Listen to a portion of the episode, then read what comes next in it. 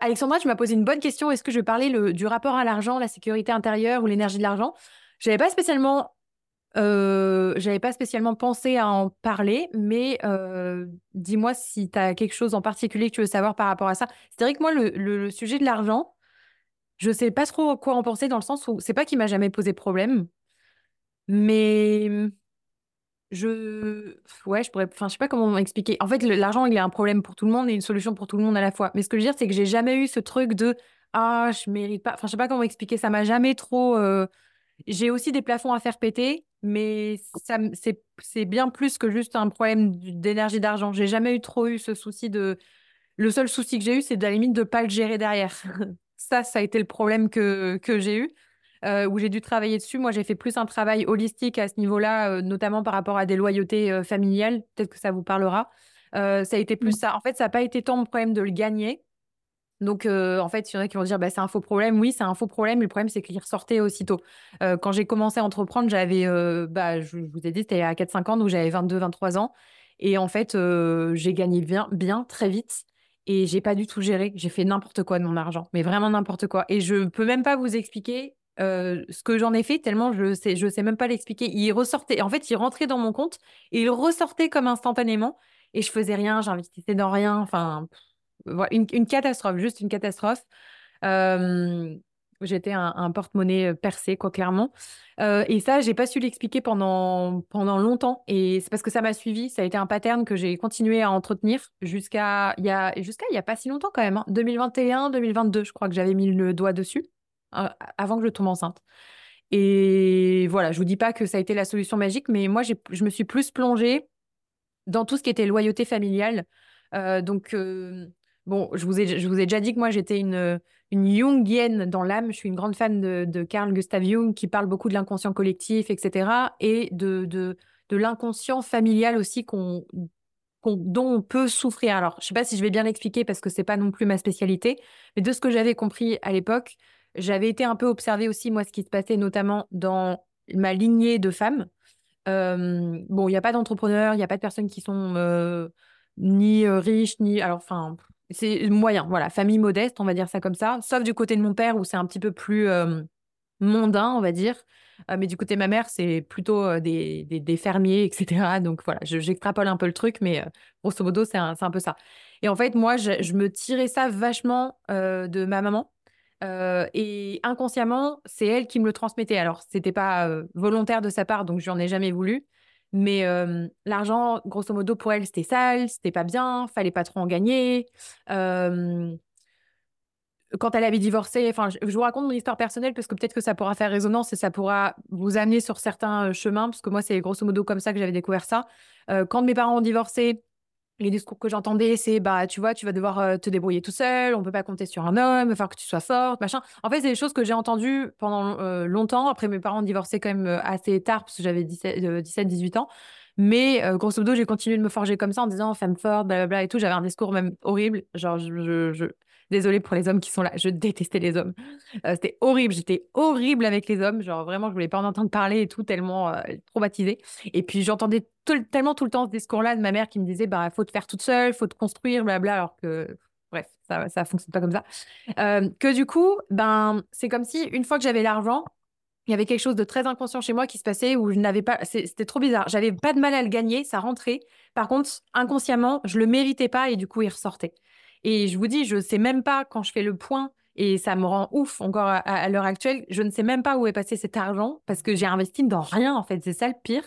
J'ai fait un peu des voyages, etc. Mais je suis même pas, je suis pas, euh, je suis pas vraiment matérialiste en tant que telle dans le sens où euh, je l'ai été un petit peu à mes tout, tout, tout début d'entrepreneuriat. Ça m'est vite passé. J'aimais bien les sacs et tout. Puis après, euh, en voyageant, bah, je me détache de beaucoup de choses. Donc maintenant, je voyage avec le moins de choses possible. Enfin là, j'ai pas une vie minimaliste non plus, on va pas se mentir, mais je suis pas trop matérialiste. Donc je sais même pas dans quoi s'est passé ce truc.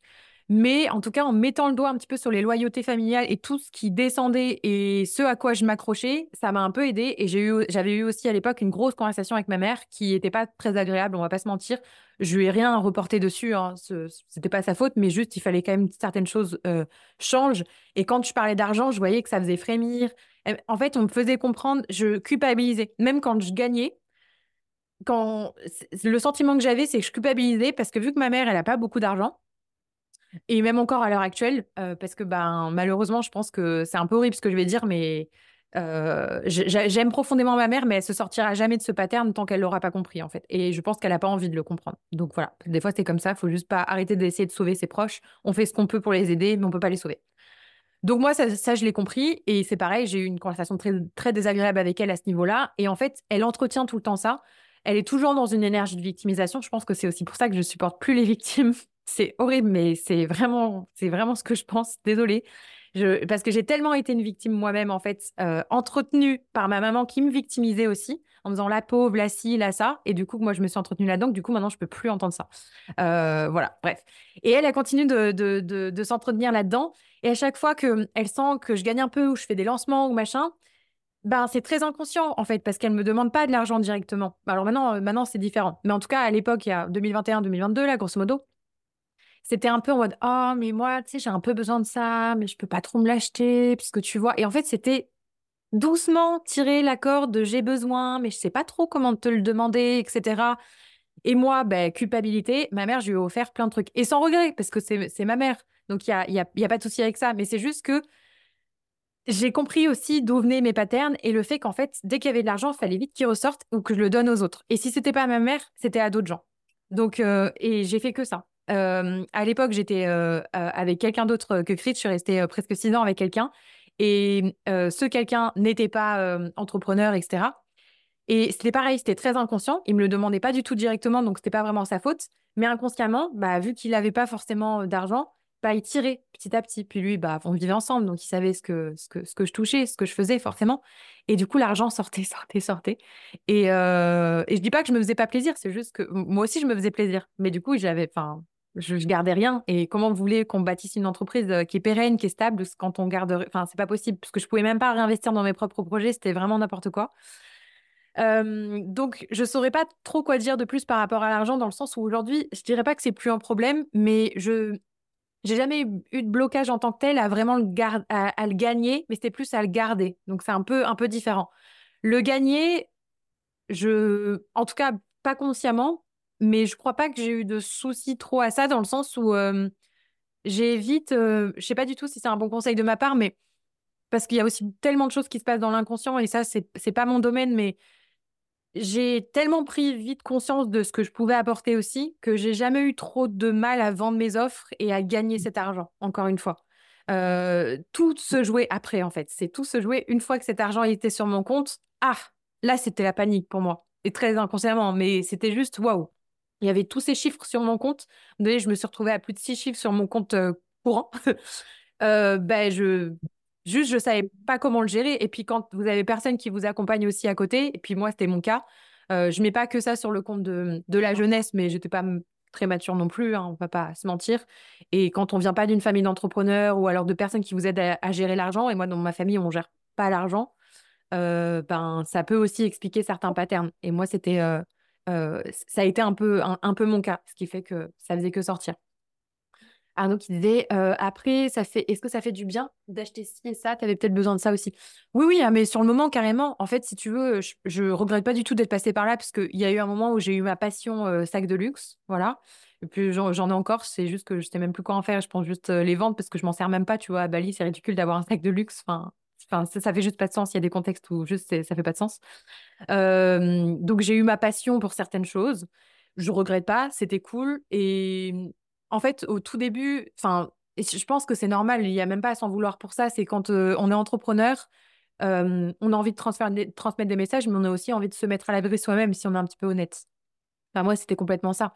On est entrepreneur, on... personne travaille pour la gloire, en fait. Faut pas, faut pas se mentir à soi. L'idée, c'est pas de faire les choses que pour l'argent, parce que c'est là que ça se casse la gueule, justement. Si t'as pas une mission qui est super forte derrière, pour moi, ça, ça fonctionne pas sur le long terme. Tu peux faire de l'argent en one shot, ça carrément. Ceux qui lancent des boutiques de drop et tout machin, je juge personne, chacun fait, fait, ce qu'il veut. Si c'est vraiment ton, ton objectif, ouais, tu peux faire de l'argent. Par contre, sur le long terme, je sais pas ce que ça vaut. Voilà. Mais après, oui, je me suis fait plaisir, mais je regrette pas du tout, du tout, du tout, parce que justement, c'est tout ce à quoi j'aspirais euh, quand euh, j'avais 18, 19 ans et que bah, je voyais tout ça, parce que moi, je, je... voilà, un, bon lion dans l'âme. Moi, j'adore les choses un peu matu qui brillent et, tout ça, les marques de luxe et tout. Bon, bah, j'adorais ça. donc, je, m'étais dit, bon, mais moi, mes premières, même pas mes premières payes, entre, guillemets, euh, mes, mes, ouais, on va dire ça, mes premières payes, ben, j'ai envie de, d'en passer une partie là-dedans, même si parfois je pense que c'était des grosses conneries, clairement, parce que je fais n'importe quoi. Mais bon, en tout cas, je me suis fait plaisir. Mais ça m'a permis de me rendre compte aussi que c'était pas du tout ça qui, qui me rendait heureuse au final. Et que, euh, puis bon, après, c'est, voilà, encore une fois, comme je vous ai dit, c'est juste, ça va pas avec mon mode de vie et que j'ai préféré après l'investir dans des voyages aussi.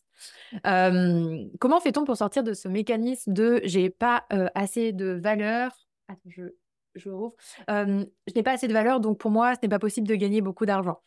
Encore une fois, je ne sais pas si je vais être de très bons conseils, puisque ce n'est pas quelque chose où j'ai eu la sensation de travailler consciemment, en tout cas. dans le sens où, alors, il y a valeur et confiance. ça ne veut pas forcément dire que si je reconnais ma valeur, j'ai pleinement confiance en moi, en tout cas à mon sens, dans le sens où j'ai toujours manqué énormément de confiance en moi quand bien même on peut dire ce qu'on veut sur les lions, on dit oui, ils brillent, ils ont confiance. Euh, moi, c'est moi, c'était pas, moi, c'était un petit lion, un petit lionceau. J'essayais de rugir et on m'entendait pas, si vous voulez. Donc euh, moi, la, confiance, c'était un grand sujet pour moi.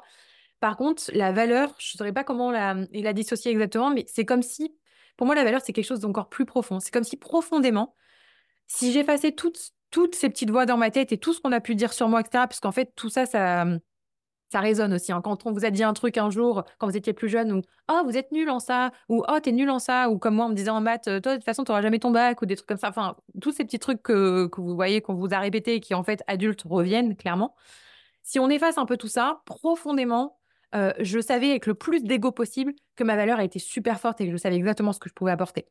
Dans le sens où, est-ce que j'étais sûre à 100% de moi? Non, c'est encore différent. Mais il y avait ce truc où je sais ce que j'ai apporté parce que je connais mon potentiel, ou du moins à la surface, je le connaissais. Euh, je sais à peu près les compétences que j'ai à apporter. Je connais mes qualités, qu'est-ce que je peux faire et comment je peux apporter ça au monde. Donc, j'ai pas vraiment de méthode miracle. Euh, parce que, encore une fois, c'est encore différent de la confiance. Même encore là, à l'heure d'aujourd'hui, je ne pète pas de 100% euh, confiance en moi. Non. Euh, vous le savez, moi, mon gros point faible, c'est la scène. Euh, ça me terrorise. Je n'ai pas du tout confiance en moi euh, sur scène. Ça se voit pas, par contre, parce que moi, moi, je suis très théâtrale, donc moi, je le cache très bien. Vous n'allez pas trop le remarquer en général, sauf si maintenant que vous le savez, peut-être qu'un jour, vous le remarquez si vous me voyez sur scène. Mais en général, ça se voit pas trop. Même ma mère, elle n'a pas trop remarqué. Elle se mettait en haut, comme ça, en haut du public. Elle me disait, non, ça va, c'est pas trop venu. Mais ça, c'est un truc qui, voilà, moi, ça, ça me. Je n'ai pas du tout confiance en moi. Mais encore une fois, vu que je connais la valeur de ce que je vais apporter sur scène, je fais complètement abstraction, comme dans tout ce que, ce que je propose.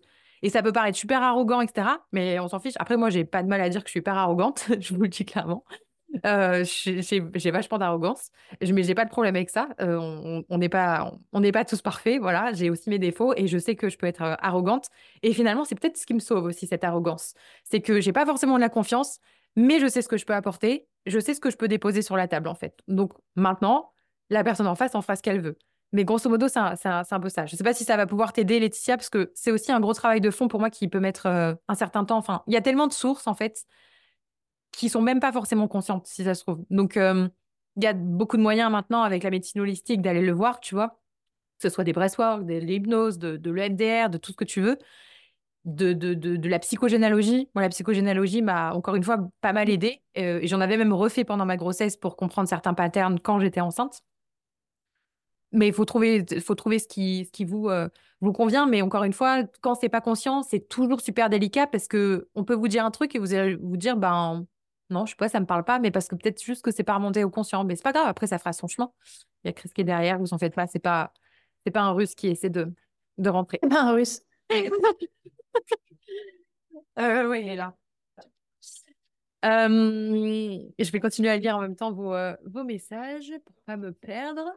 je vais partir. Ouais, le, le transgénérationnel, ça peut être, ça peut être pas mal d'aller l'explorer. Des fois, il faut pas chercher très loin. Hein. Des fois, effectivement, c'est l'éducation, c'est les modèles et c'est des trucs très inconscients qu'on a même qu'on n'est même pas capable de nommer. Et des fois, c'est même, j'ai observé, c'est même des choses, c'est pas des choses énormes.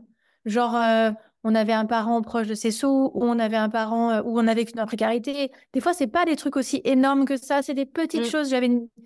j'avais une cliente, c'était une fois, euh, en fait, son père, il voulait absolument jamais qu'elle parle des voyages qu'ils font, des choses qu'ils ont achetées.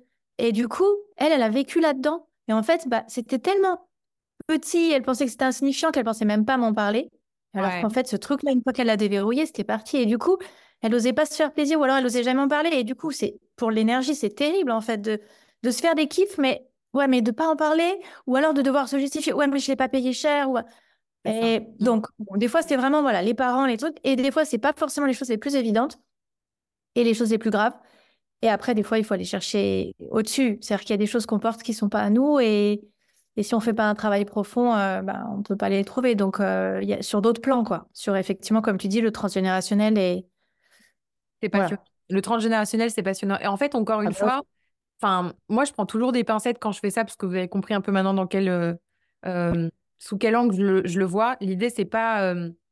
Parce que moi, c'est même un peu le contraire, c'est que j'ai du mal, j'ai eu du mal pendant un certain temps à aller vers des outils parce que je. Tout autant que j'aime pas la victimisation, j'aime pas la déresponsabilisation. Et j'avais peur que ça me déresponsabilise, moi personnellement. Au final, pas du tout, parce que ça dépend avec quelle intention vous y allez. Si vous y allez avec l'intention de moi, j'ai rien à faire et tout se fera un peu dans, dans, le, dans le subtil, ça fonctionnera pas. Voilà, je vous le dis, mais parce que, enfin, je me dois de vous le dire, euh, parce qu'il y, y en a qui vont avec cette intention-là. Pour moi, ça fonctionne pas, ça. Euh, parce que vous avez aussi, euh, parce que le subtil, c'est bien, c'est intéressant d'aller toucher au subtil, à l'inconscient, etc. Ça peut faire bouger des choses, mais il y a toujours la loi de l'action, en fait, qui va faire que ça, ça va se concrétiser à un moment donné dans votre vie. Puis une fois que c'est remonté à l'inconscient, il y a, c'est surtout là pour moi le plus difficile. C'est pas quand c'est dans, enfin, une fois que c'est remonté dans le conscient, pardon. C'est pas quand c'est dans l'inconscient que c'est tant difficile que ça au final. C'est quand c'est remonté dans, dans, le conscient que là, on se retrouve un peu avec la merde et qu'on se dit, mais qu'est-ce que je vais faire de ce sac de merde, en fait? En gros, c'est un peu ça. Comment je vais le, comment je vais le dégager maintenant que je sais qu'il est là Et grosso modo, moi, c'est comme ça que je l'avais... Euh, en tout cas, je l'avais, je l'avais ressenti. Donc, euh, ouais, franchement, c'est une piste. Encore une fois, ça parlera pas à tout le monde. Euh, par exemple, Chris, lui, ça l'a jamais intéressé. Après, Chris, Chris, c'est un grand personnage, mais euh, ça l'a jamais intéressé d'aller voir euh, tout ça, peut-être parce que ça lui fait peur aussi, j'en sais rien. Moi, je sais que j'en ai ressenti le besoin, parce que euh, les familles aussi, si vos parents sont mariés ou l'ont été, ne... Comment, comment expliquer? On se lit jamais par hasard. Je sais pas comment expliquer, mais la, la, la psychothérapeute en psychogénéalogie me l'avait bien expliqué, c'est les familles viennent aussi toujours en miroir, en fait. Il y a toujours un truc. Même quand vous êtes super différents, moi, c'est vraiment le cas de ma mère. Euh, mes parents ont 11 ans d'écart, donc euh, il y a quand même une petite génération qui les, qui les séparait, mais ils ont rien à voir dans leur éducation et tout. Du côté de mon père, c'est catholique, un peu mondain. Mes grands-parents étaient... Euh, voilà, mon grand-père, pour le coup, était un investisseur immobilier. Donc, de ce côté-là, il y avait de l'argent, je ne vais pas vous mentir. Du côté de ma mère, c'est l'inverse complet. C'est vraiment pas ça. Et au contraire, et c'est toujours le cas, parce qu'il me reste qu'un grand-père, il est du côté de ma mère. Euh, bah, c'est toujours le cas. Et en fait, même moi, en voyant mon grand-père, je comprends beaucoup mieux les patterns de ma mère parce que mon grand-père est exactement comme ma mère. C'est euh, malheureux à dire, euh, mais c'est toujours dans une énergie de victimisation. Ça va jamais. ils ont jamais assez d'argent et en même temps, ils font jamais rien pour en avoir. Enfin, c'est malheureux. Hein. Mais le truc, c'est que c'est des patterns qui se traînent depuis déjà des générations et ça, ça les dépasse même. C'est même bien au-delà de ça. Donc ça, c'est intéressant de d'en prendre conscience aussi, d'en prendre conscience sans pour autant tout déresponsabiliser et, et, se dire euh, dans tous les cas ça sera comme ça, ça changera pas, je suis née dans cette famille parce que non, en fait, il y a des schémas qui se cassent. Donc au contraire, là où est votre responsabilité, c'est de vous dire j'en ai conscience, maintenant je peux le casser. Moi, c'est exactement dans cette démarche que je l'ai fait, dans le sens où ça se répétait euh, de, de, ma mère à ma grand-mère, etc., plus d'autres choses parce qu'au final, euh, je pourrais partir loin sur ce sujet, mais on dit aussi, je dis Léon dit parce que c'est pas ma spécialité, mais on dit aussi que l'énergie de l'argent, quand on parle au niveau des chakras, c'est localisé au niveau du, euh, du chakra sacré et de l'énergie sexuelle aussi. On parle aussi beaucoup de ça. Euh, mm. et donc, il y a aussi, il peut aussi y avoir un lien. Parfois, ça peut être intéressant d'aller le voir à ce niveau-là. Et moi, je sais que c'était aussi fortement lié à ça. Il y avait aussi dans ma propre intimité des choses qui se passaient que j'arrivais pas à expliquer et surtout dont je pouvais parler à personne. Et en remontant dans mon histoire familiale, ça m'a aussi aidé à comprendre ce que je me traînais euh, ma grand-mère est, maternelle est née d'un viol, donc on ne connaît pas euh, les, parents. Et en fait, il y a eu plein, plein de choses comme ça. Ma, mère a vécu des choses aussi à ce niveau-là, des abus, tout ça. Et en fait, tout ça, encore une fois, ça reste du subtil. C'est pour ça, prenez des pincettes. Et si ça ne vous parle pas, encore une fois, c'est vraiment pas grave parce que ça reste de l'ordre du spirituel. Donc on y croit, on n'y croit pas. Mais l'énergie de l'argent et l'énergie sexuelle, ça reste du mouvement et c'est localisé au même endroit. Et parfois, d'aller voir l'un et l'autre en séparé, ça peut vous aider. moi, c'est un peu le lien que j'avais fait. Donc, si ça vous parle, n'hésitez pas à aller cheminer là-dedans. Sinon, vous laissez vous... et, et c'est OK aussi.